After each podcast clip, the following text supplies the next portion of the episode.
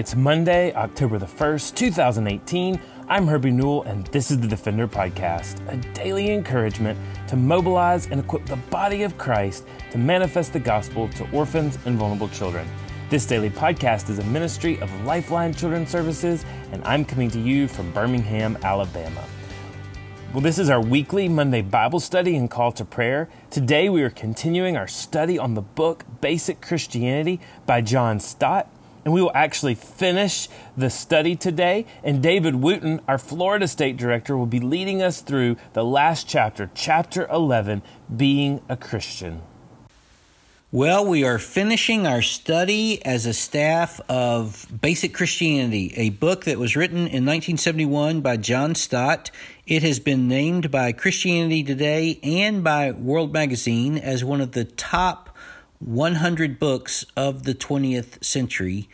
Uh, Christianity Today said that these books on this list have most shaped contemporary religious thought or had an enduring significance for the Christian faith and the church. And so this is a classic, without a doubt, considered a classic. And so it's been great for our staff to study through this. John Stott was the author, he was the rector at All Souls Church in London and a chaplain to Queen Elizabeth. He chaired the Lausanne Covenant Committee that uh, the Lausanne Congress uh, tasked with writing a covenant to recommit ourselves as evangelicals to the proclamation of the gospel and to the evangelization of the nations. And so uh, it's been a great study for us. This basically, this book is a summary of the gospel.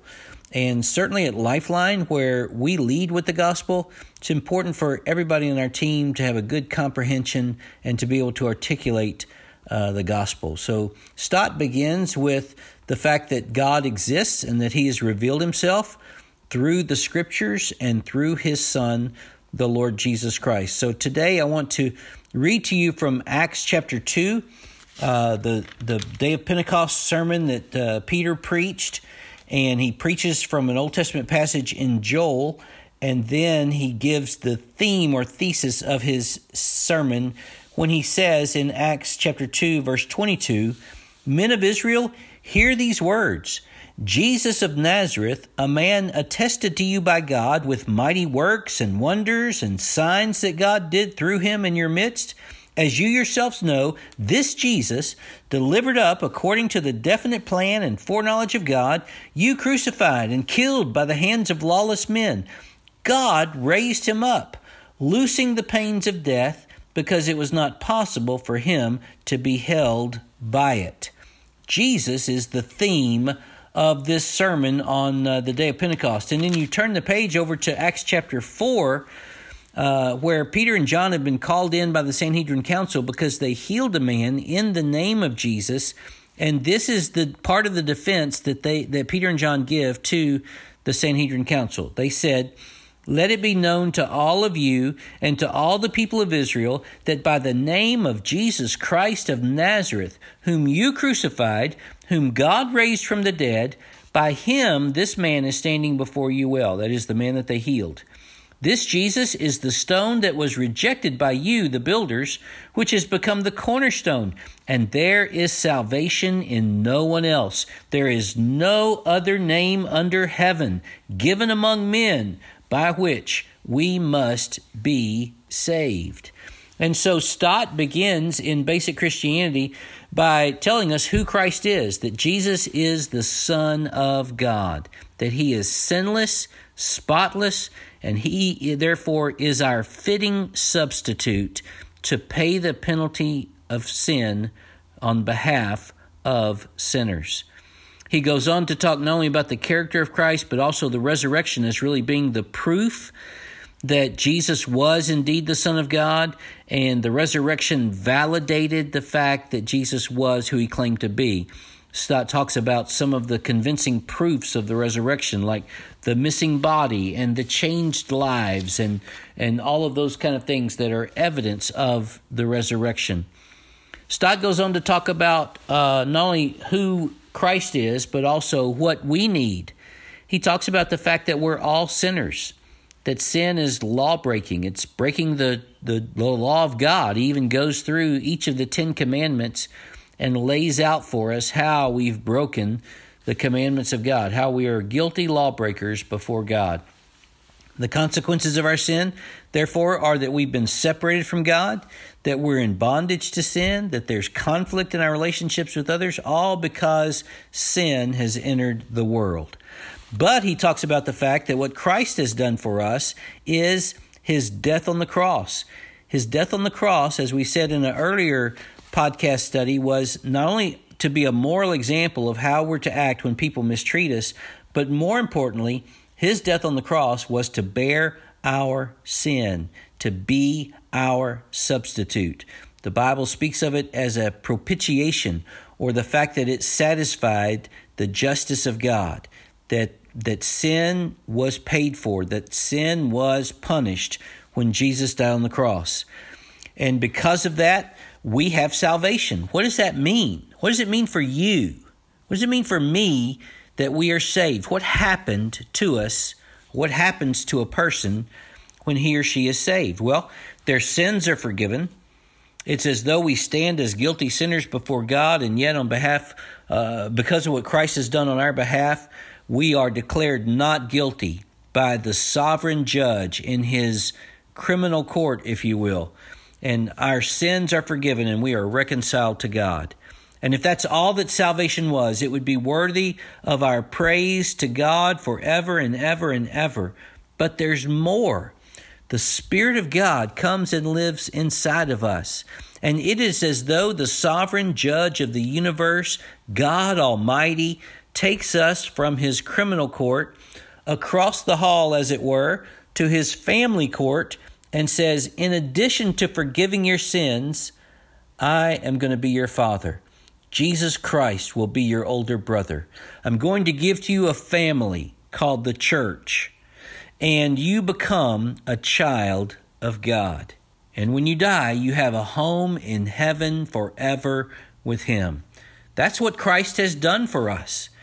And then Stott in this book, Basic Christianity, goes on to uh, to tell us what our response needs to be we need to count the cost. That means we need to be willing to repent of our sins, to turn away from our sins and abandon our own agenda for our lives and our own selfish living in order to live for Him. Jesus put it this way we need to deny ourselves, take up our cross daily, and follow Him. That's the response that we need to have in counting the cost.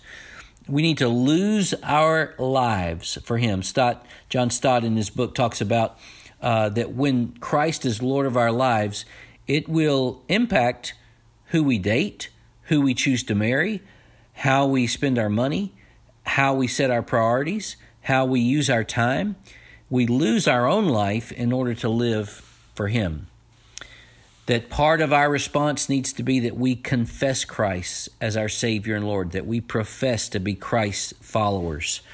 And then one becomes a Christian by reaching that decision, which is an act of the emotion and the mind and the will to be a Christ follower. We put our faith, our trust in what Christ has done on our behalf. And then the study that we came to today was the last chapter in John Stott's book, Basic Christianity, talking about being a Christian. When we talk about being a Christian, there are privileges and responsibilities that come with being a child of God. The privileges include that we can have intimacy with Him. We can have intimacy with God Almighty. And the way we gain intimacy with anybody is by spending time with that person. A husband and wife gain intimacy in their marriage when they spend time with one another. Your closest friends are those that you've cultivated that relationship by spending time with them. And in our new uh, found salvation and relationship with God, He desires that we would spend time to, with Him through reading the Scriptures and through prayer, cultivating that intimacy with Him. In addition, there is the assurance of our salvation. We can be certain that we are children of God because we have the Spirit of God living inside of us, bearing witness with our spirit that we are the children of God. And and then we one of the privileges of being a Christian is the security of our salvation. We don't have to worry about being saved today and losing our salvation tomorrow, or our salvation being based upon our performance and how well we're doing as a Christian. But it is it is um, a guarantee. It is a God has given us His Spirit as a, a down payment, as it were, until that day when He brings us home to heaven. But there are also responsibilities for being a Christian. Our responsibility is to grow. Even though God is the one who grows us, we pursue the means of grace that God has given to us, things like uh, worship, things like Bible reading, prayer, fellowship, those things that God has given to us as means of grace that we would grow in our relationship with Him. We have the responsibility to be part of His forever family, and that in particular means being connected to a local expression of the body of Christ, a local church. There are things that God intends for us to do in and with and through the church that we can never do as individual believers on our own. Things like worship and fellowship and ministry and evangelism and discipleship. In fact, there are over 30 commands in the New Testament that we cannot do alone apart from the local church. We call those the one another commands. And they're given to us to be obeyed in the context of a local church family. The, another responsibility, a final responsibility that John Stott mentions to us, is the responsibility of those who are not part of God's family and carrying the gospel to them so that we might win them to Christ. Those are the responsibilities that we have as believers. And this book has been a wonderful, simple, easy to read, basic explanation of what Christianity is, and in particular, what the gospel is. I commend it to you and am grateful that you have walked with us through these Monday podcasts as we have read together John Stott's Basic Christianity. Well, thanks, Willie. And this week we are praying for the country of India. We are praying for the church in India to be bold and steadfast. We're praying that the Lord would raise up national pastors and that the church would grow even in the midst of persecution. We're praying that the Lord would continue to ignite the hearts of believers in India to care for orphans and widows. We're praying specifically for one of our greeters, Alex Sam, and his family as they seek to encourage local believers to care for the fatherless through family based care. We're praying for wisdom for the government as they make decisions related to adoption and orphan care. And we're praying for the staffing transitions that have been going on within the Central Authority CARA.